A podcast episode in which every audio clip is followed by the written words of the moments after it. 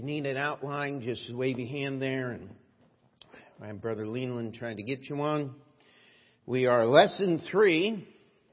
We have spent two weeks on establishing uh, the basis for dispensationalism, why we believe in a dispensational approach, and, and, and by the way, not everything every person says who uses the term dispensationalist to describe themselves is what we believe. I mean, Mr. Scofield had a lot of things, and people always try to attach him to dispensational truth because he was uh, wrote the Scofield Study Bible about the turn of the last century, and everyone uh, likes to point to that. But there's some pretty whack stuff in the Scofield Study Bible. Mr. Scofield did not believe correctly about the local church. Uh, Mr. Scofield did not always hold to a literal interpretation. And when you leave that path, and by the way, there are some passages in the Bible that are not talking about literal things. Amen? But when we interpret them literally, we're not talking about wrenching them out of the context. We're talking about keeping them in the context that Jesus meant them to be. Are we together there? And we want to be very, very careful. I'm reading a book I found on progressive dispensationalism. And, and you know what I'm finding? Nothing progressive is very good. Uh, and uh, our modern quote unquote scholars are uh, abandoning many of the simplest truths of the Bible. And what we're looking here as we set this up, the emphasis is not on the time period. The emphasis is upon the administration of God's grace. You do not have to spend very much time with your Bible to understand that things were a little different in different times of the Bible. In fact, tonight we're going to study the first dispensation, and I will tell you things were very, very different with Adam and Eve in the garden than they are today. And uh, I'm, I'm, for one, glad they're different. Amen. How about you? Uh, and, you know, we, as we look here, we have to understand that we're, we're just going to start at the very beginning of our Bible. We are going to work our way through simply, but we're going to find that there are things that change. Adam and Eve did not understand the work of Jesus Christ on the cross. They didn't have to. God didn't tell them about that. We, we believe in what is uh, simply termed a progressive revelation, that God gave part of his revelation at different times. We believe that each uh, uh, revelation that God gave established truths that are not uh, that are eternal, that continue the whole way through the Bible. Uh, please don't turn your paper over to the other side until we get through the lesson, but we're going to review. Uh, and, and, I'm not saying that uh, the list I have is even exhaustive. Uh, I'm sure that if we looked at it, we could come up with several more. But what we have here is God's revelation. Now we call this, for lack of a better term, and I'm not sure if Mr. Scofield was the one who came up with this title or not, or maybe Mr. Uh, or J. Nelson Darby uh, were people who put names to these things.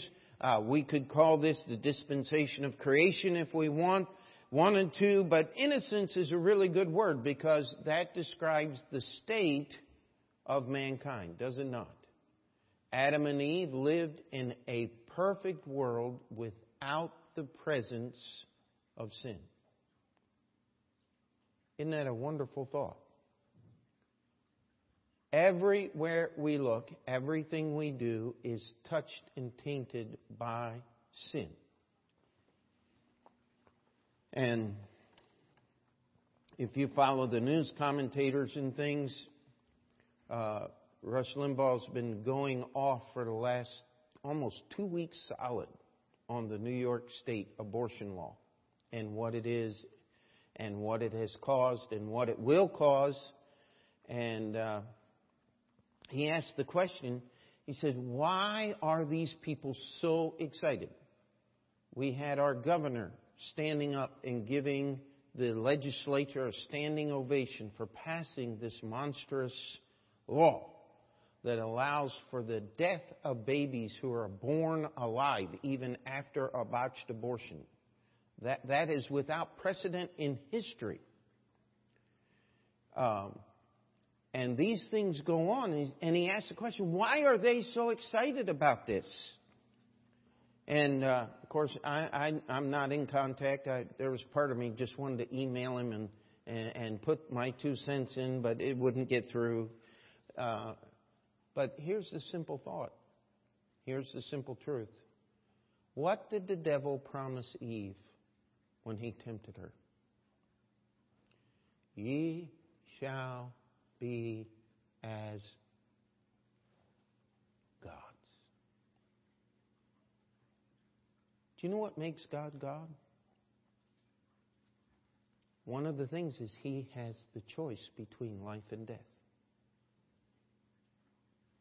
What is our fascination with vampires and all of these things? I just want to connect some things in our society today.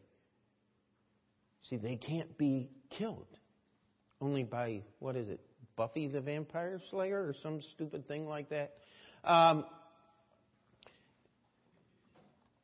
again, all of these things that we have a fascination with.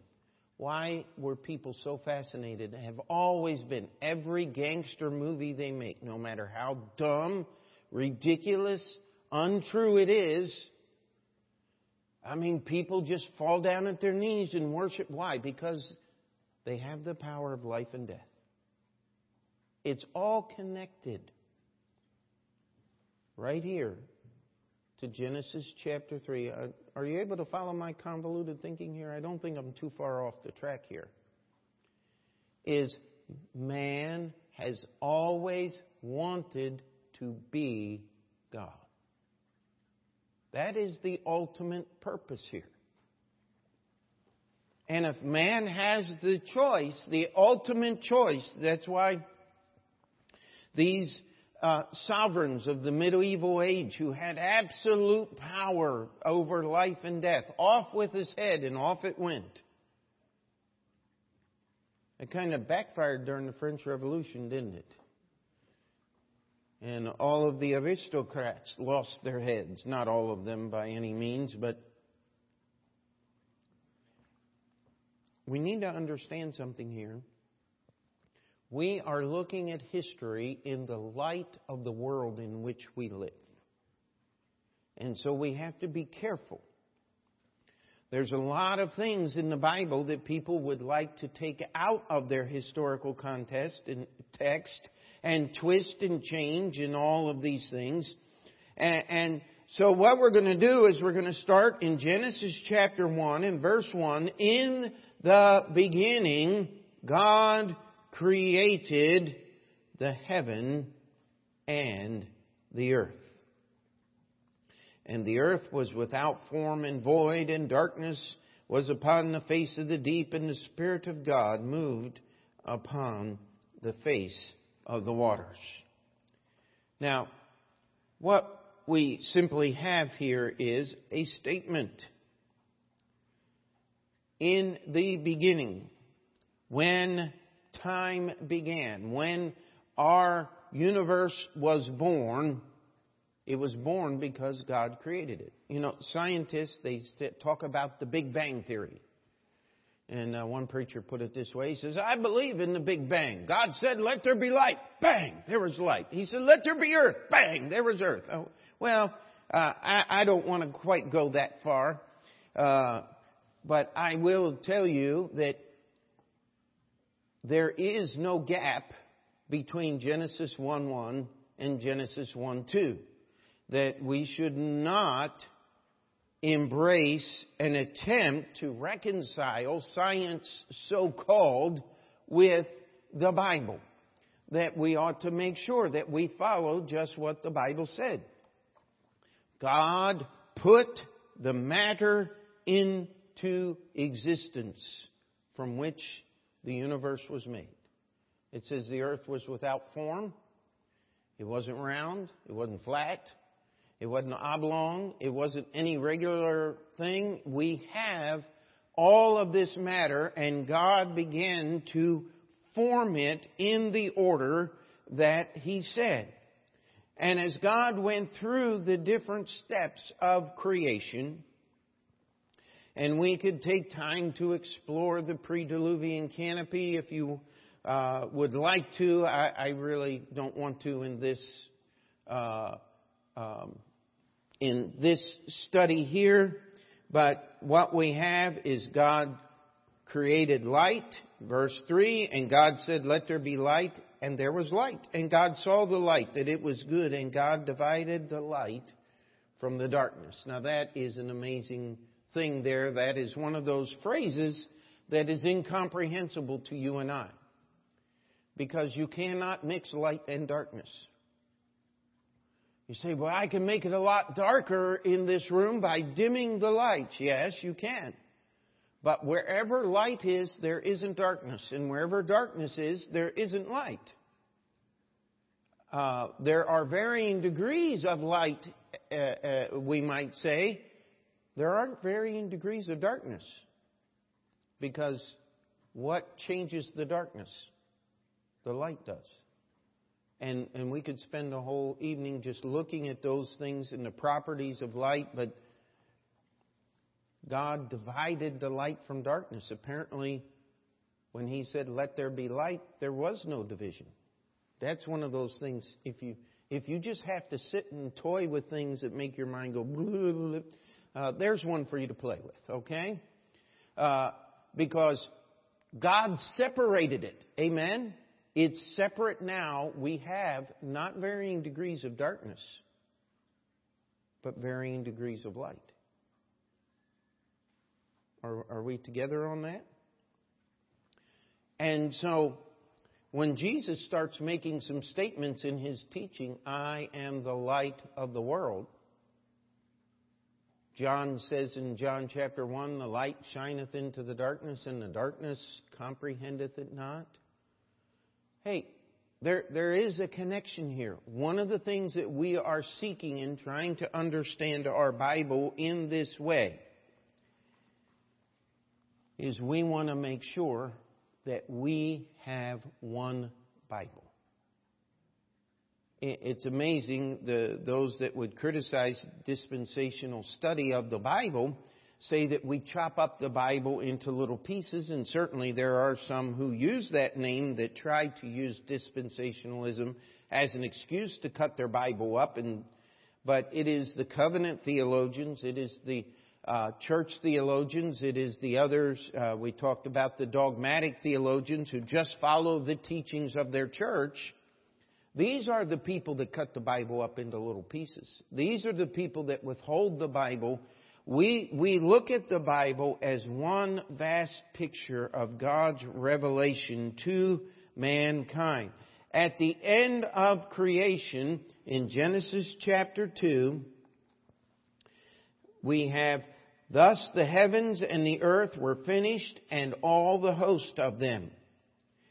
And on the seventh day, God ended his work which he had made, and he rested the seventh day from all the work which he hath made. And God blessed the seventh day and sanctified it, because that in it he had rested from all his work which God created and made.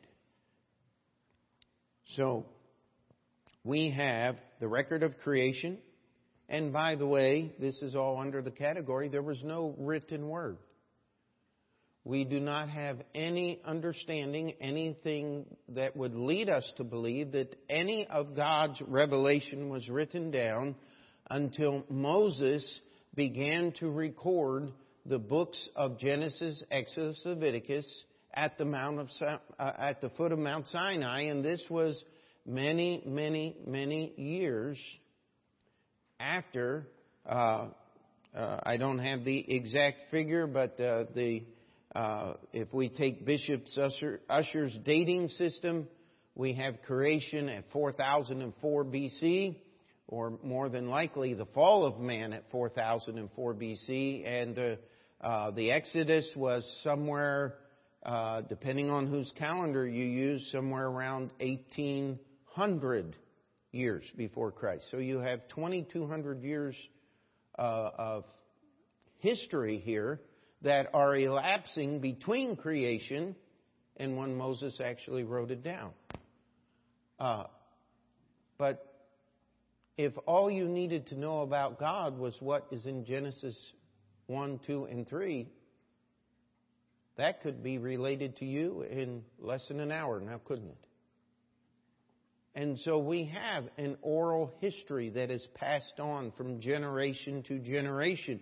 And we'll find out by the time we get to Genesis 3 that man starts perverting or messing up God's revelation, adding to the words. And so we have God established as the creator, and, and there's no question in that. There's no issues. There's nothing like, and God created the heaven and the earth, and He asked man to follow Him. God created the heaven and the earth, and Adam and Eve had to figure this all out, so God explained it to them. Obviously, God explained to them that He was the Creator, and Adam and Eve believed this. In fact, we get to Genesis chapter 2, and uh, uh, people who want to argue about the Bible like to say, well, Genesis chapter 2 contradicts Genesis chapter 1. I mean, in the, it says God created man and woman, and, and then in chapter 2 it gives us this great big story about the rib and all the animals, and does anybody need me to explain that? Or are we okay understanding that Genesis chapter 2, it tells us right here in verse 4, these are the generations of the heaven and earth when they were created. God is just explaining, He is giving us a close up, He is giving us an examination of what He did as He created the heaven and the earth. Chapter 2 is filling in details that were not filled in in chapter 1. There's no disagreement here. And God gives Adam, in verse 15, and the Lord God took the man and put him into the Garden of Eden to dress it and to keep it. Now, this was God's first commandment. He was to dress and to keep the garden.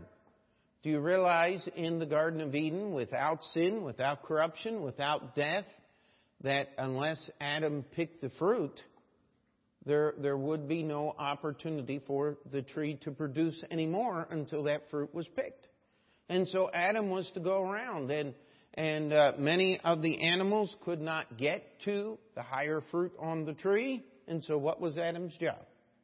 His job was to keep the garden, to harvest the fruit thereof, uh, to distribute it, to uh, make sure, and I imagine that in the idea of keeping a garden. How many of you have ever been to a botanical garden of any kind? Uh, there's a lot of interesting things that you can do with plants, is there not? A lot of beautiful things. And God was using Adam's creative ability that he had given him to say, listen, you go out through this garden and you make it beautiful and you pick the fruit and you do the work of keeping the garden. And then it says here, but of the tree of the knowledge of good and evil thou shalt not eat of it, for in the day that thou eatest thereof, thou shalt surely die. You know, God does have the right to tell you what to do and what not to do. That, that is one of our biggest problems with our society today, is they refuse to give God the place of being the final arbiter of truth. They refuse to recognize God as the creator. These things were established. Adam and Eve could not question them, especially Adam, for he saw the creative hand of God. God brought every animal to him, and Adam named those animals. And if you want another one of those interesting things to uh, flitterate your mind with, uh, uh, I took some classes from uh, Dr. Thomas Strouse up in Connecticut, and he claims that the original language was Hebrew. And uh, that all languages of today are uh, a confused version of the Hebrew language. And that may sound quite outlandish at first, but you go through some of the words uh, like giraffe. Where in the world did that come from? Well, the Bible says a, a guy named Adam named uh, the animals. And uh, it was quite an interesting study. But if you'll remember, the uh, golden rule uh, of biblical understanding is that if it doesn't affect the way I live today, well, then I'm going to put it on the shelf and let God take care of it. So it really doesn't matter if Hebrew is the original language. Does. It's an interesting thing. If you got extra time to study, it beats watching TV. Amen? Uh, but let's keep moving on through our, our lesson here. And then God brings in verse 18, the Lord God said, It is not good that the man should be alone. I will make and help. There's a space in there, my friend, meet for him. Now, I preach that at every wedding. It's not a help meet, like a play meet. It's an help meet for him. And so we go down through here and, and Adam is, God proves to Adam that there is no uh, companion for him found out in all the earth. He takes a rib out of Adam's side. One preacher aptly put it this way. He took a rib from his side, not a bone from his foot, so that she could be trodden upon, not a bone from his head that she could lord over him, but she, he took a bone from Adam's side because woman was designed to walk side by side with her husband. Yeah. God wants us to see and understand these things. He wanted Adam to see the scar and feel the pain and understand that God had taken something from him that woman was not created out of the dust of the earth as man was that God took something special from man, and that's why it is woman. And you have lad and lady. In fact, there's not a term for the female, male. Uh, they're all connected this way. Why? Because God hates women. No, He doesn't. That is the perverse thought process of the feminist movement. And there's nothing feminine about feminism. The simple truth of the matter is God created and instituted marriage. Isn't it interesting? I, I, have yet to find, I have yet to find knowledge of any people group no matter how primitive, aboriginal, etc., tribal, that did not have some form of marriage. That did not practice some form of exclusivity between a man and a woman and their family. Isn't that interesting? You know, the psychologists of the 60s and 50s and told us that if you took a child and and did not precondition that child, it would be neither a male nor a female. Now, we have some Hollywood movie stars that are actually trying to do that to their kids. I call that child abuse. Because God put some natural differences between men and women. And by the way, ladies, don't try to understand men. And men, don't try to understand ladies.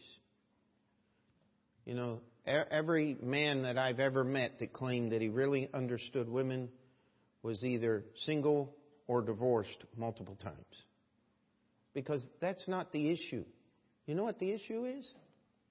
It says, Therefore shall a man leave his father and his mother and shall cleave unto his wife, and they shall be one flesh. Now, the word love isn't in there, but isn't it surely implied? I mean, why would you be cleaving or hugging each other if you didn't like each other? You know? Um, the simple point here is God is what? Love. And we have God establishing marriage here between one woman and one man. And by the way, did they have a choice? No, they did not. They were the only ones on this earth. And God planned that marriage and, and uh, set that up between Adam and Eve. And God gives them instruction. And God pronounces His judgment. You know what? There's a lot of things that Adam and Eve did not know. No one would really understand, we've touched about this, the redemptive work of Christ until after the resurrection. So Adam and Eve had no idea here. There was no need for a written word. Their relationship with each other was, and with God, I want to put this in, was so pure. The Bible tells us that they were naked and they were not ashamed, that clothing was not necessary. Now I want to challenge you. We have a lot of perverted people who try to quote unquote return to Eden. One of the truths that we understand in the Bible is once you pass the limits of God's grace and change things, you can't change them back. In fact, one preacher I know, he claims that uh, Adam and Eve were clothed in light uh, before sin. Uh, I, I just take what the Bible says. It says they were not ashamed. There was no need. There was no perverse thinking. There was no wrong understanding. And there was no one else on the earth at this time. And so their relationship was pure.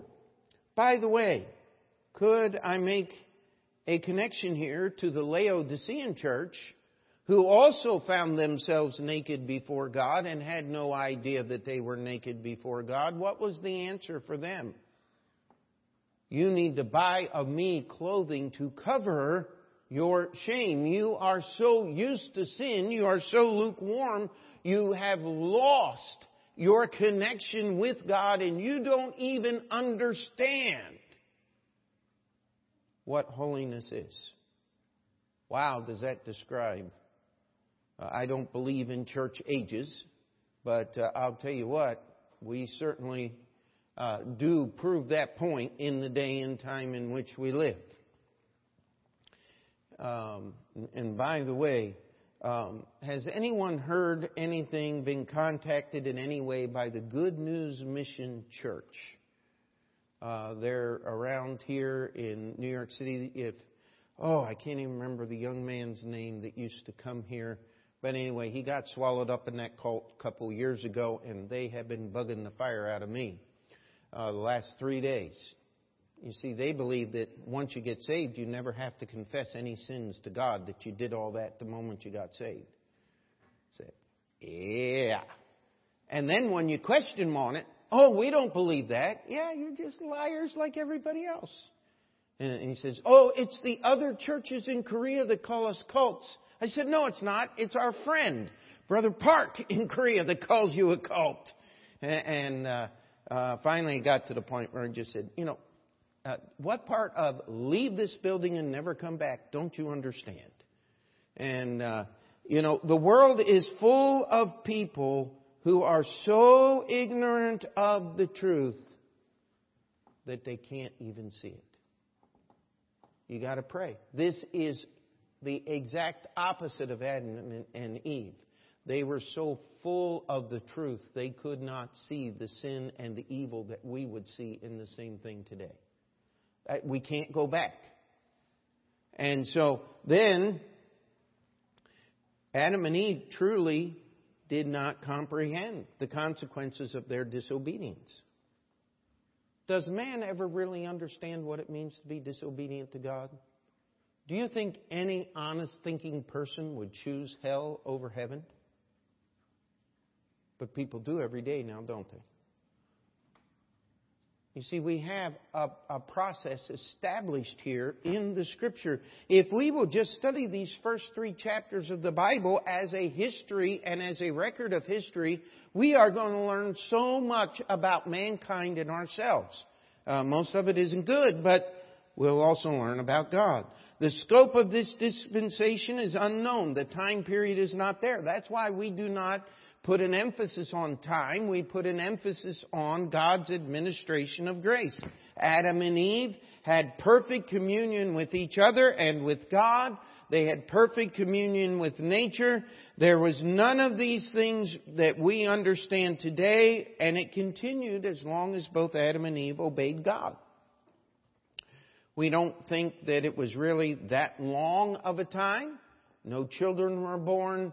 None of these things happened. So chances are this first dispensation was comparatively uh, short in its time scope.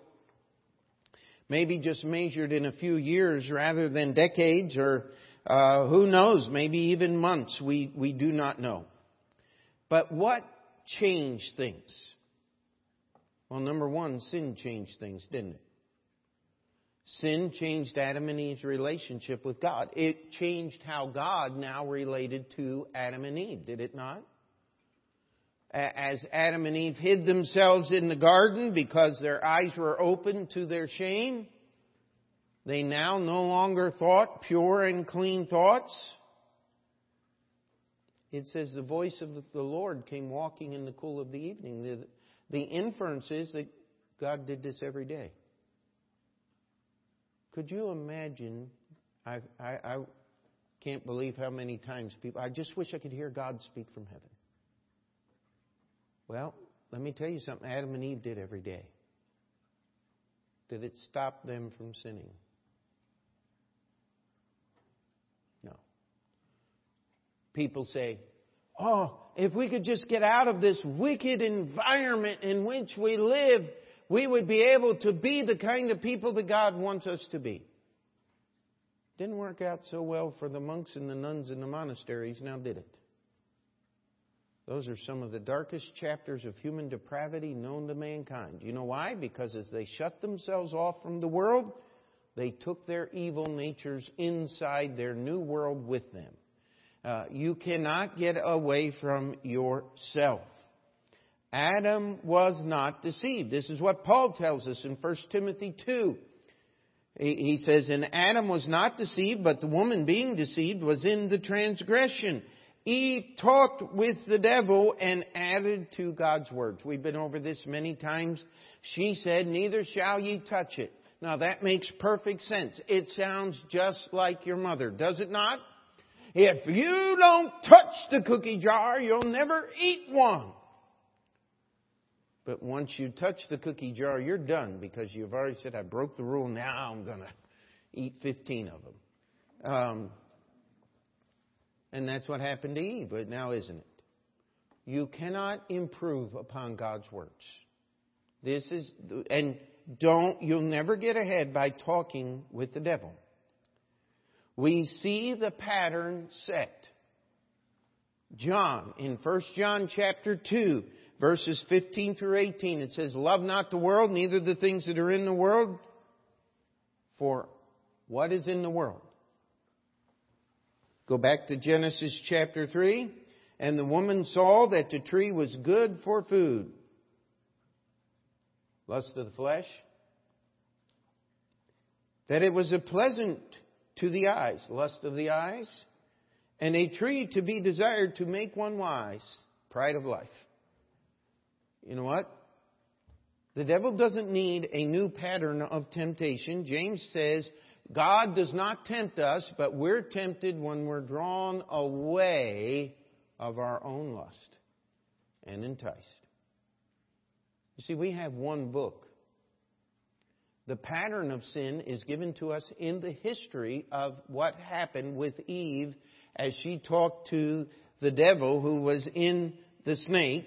And the Bible tells us that death has passed upon all. You read uh, Genesis chapter 5, it says in verse 1 that Adam eh, was created in the image of God, and yet in verse 3 of the same chapter, when Adam had a son, he was in the image of Adam. We have a lot of people that want to talk about the difference in the races and the difference here in this and all of this, and there is a great, huge difference in the genome. If you've ever been around some of these really big basketball players, uh, or some of these 350 pound football players, uh, and if you follow the stereotypes, uh, they're not with PhDs and spouting, reading dictionaries. It's more like, uh, uh, what was, uh, well, I think it was Joe Namath that said, if the fingers are on that side of the mask, they're his. If they're on this side of the mask, they're mine. After he had bitten another player, and, and uh, uh, uh, we we look at these people and we say, "Wow, where does that kind of stuff come from?" But we're all human beings, are we not? How are we all in the image of God? God the Father, God the Son, God the Holy Spirit. Man has a body. Jesus, a soul, God the Father, man had a spirit that had direct contact with God.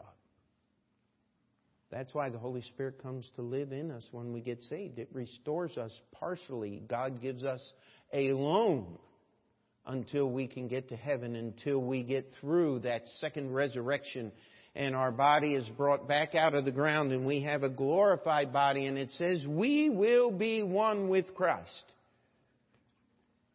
If we could only grasp this, this is Islam's big problem with the Bible. There, can't be three gods. We see, that's exactly correct. There cannot be three gods. By definition, there only can be one supreme being. That's what the word God means. Well, you got God the Father and you got another God the Son. No, we have one God. But our God is so big that in order for you and I, little peon human beings, even to begin to comprehend how great He is, He has revealed Himself to us in three distinct, complete persons. As a human being, you have three distinct, complete parts. If you separate those parts, you're in trouble. If the soul leaves the body, guess what? You are dead. Well, what happened when the spirit left the body? Uh, in the day that ye eat thereof, ye shall surely what? Die. We're born dead. And so God then brings judgment upon man. It says man was born a sinner. People have problems when David says, in sin did my mother conceive me, and in iniquity was I shapen in my mother's womb. He's just poetically saying, I was born in the image of Adam, not in the image of God. That's not so hard to reconcile, is it? We are prone to sin. Paul put it this way, death passed upon all men for that all have sinned. I met some people, they got mad and said, if Eve hadn't only eaten the apple. Well, that just shows how ignorant you are. It wasn't an apple. It was the fruit of the tree of the knowledge of good and evil. It was its own fruit. The, someone said, well, I think the sin was eating, not in the, no, the sin was in the fruit. That's what the Bible says. And then God banished man and woman from the garden. Why? Because God is not only in the sin forgiving business, He's in the sin inhibiting business. Do you get that? If Adam and Eve had reached out and grabbed a hold of the tree of life, they would have been forever condemned in their unredemptive state, and there would have been no opportunity for redemption. God forbade man by ex- expelling him from the garden, by putting an angel there to guard uh, the entrance to the garden. And someone said, What happened to the Garden of Eden? Well, when we get to Genesis chapter 6, there's this little thing called the flood. Uh, it took care of whatever was left of the garden. Trust me. And, and so uh, we have all of God's judgment. Uh, God cursed the earth, and the labor of life is to be hard because they left the rest that God had given them. God tells Adam now, you're not to have rest. You're going to work by the sweat of your brow. And by the way, if you don't sweat on the outside, you're going to sweat on the inside. Isn't that what ulcers are all about? Uh, I mean, this is just the way it's going to be hard. We live in America and we are so rich and so capable. We, we believe that you ought to only work five days a week. When God pronounced this curse upon the earth, He meant for man to work six days a week. That there was only one day of rest. And that didn't become codified until God gave the law of Mount Sinai uh, 2,200 years after this point in history.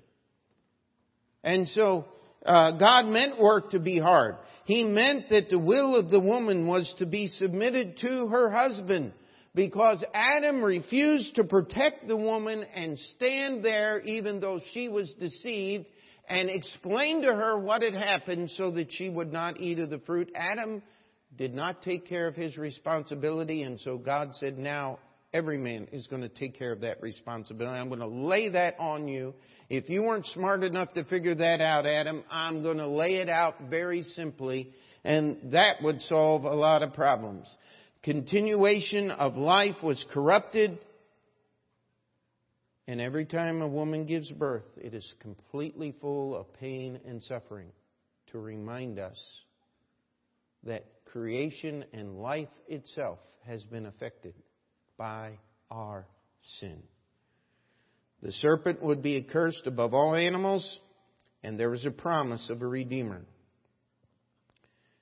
We had the bloody sacrifice instituted. Innocence was lost forever. There's only one option to cover the shame of their nakedness. You know, this is the picture of God's redeeming love of mankind. When, at, when we get to Cain and Abel, we are going to understand that this was already established by God. God killed those animals. He made coats of their skins so that Adam and Eve's nakedness could be covered. Abel did not have to have God explain to him that he was supposed to bring a lamb. He already understood that from his parents, from when they were expelled from the garden. The first time Adam and Eve witnessed death was when God killed those animals and made clothes for them out of the skins of those animals. Isn't it interesting that the PETA and the nature loving crowd hate skins? They're still trying to sew fig leaves together.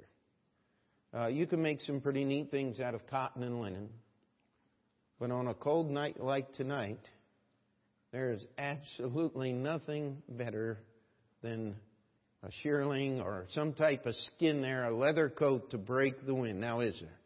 No, no, nothing made by man. Uh, just interesting thing to think about. Turn your paper over and we'll be done in a minute here. Here's some things we learn about God, His Word, and His work concerning mankind. This is just, this is not exhaustive. I just put this together very quickly here. God is the creator of all that is. God's words are His law. They're not to be disobeyed. God will judge all who rebel or transgress His words. God's words are not to be added to or taken from. A bloody sacrifice is the only means of reconciling sinful man to God. Sin brought death upon the human race. It changed the entire creation of God. How many verses in the Bible talk about that? Only God can rectify the sin problem. If we will accept, if we will understand what the Bible says about the loss of innocence of Adam and Eve, it will make us all the more willing to take God's covering for our sins. Are we together on that one?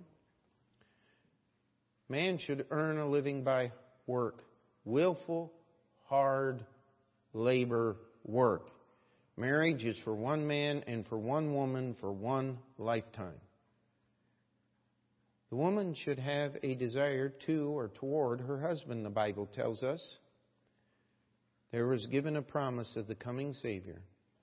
You cannot go back to the way it was because only God forgives sins. You have to move forward under the new revelation. Now, we have all this revelation coming down at the end of chapter 3. Do you realize that by when, when Adam and Eve were living in the garden, two verses of your Bible uh, cover, three verses actually. Genesis 1 1, God created the heaven and the earth. And then God said to dress and keep the garden and, and not to eat of the fruit. That was all they needed to know about God. To have perfect communion with Him. We get to Genesis chapter 3, sin is there, and now we got a whole chapter talking about the changes in creation and the changes in our behavior and the changes in the way we approach God. All resulting from Adam and Eve disobeying God's original revelation.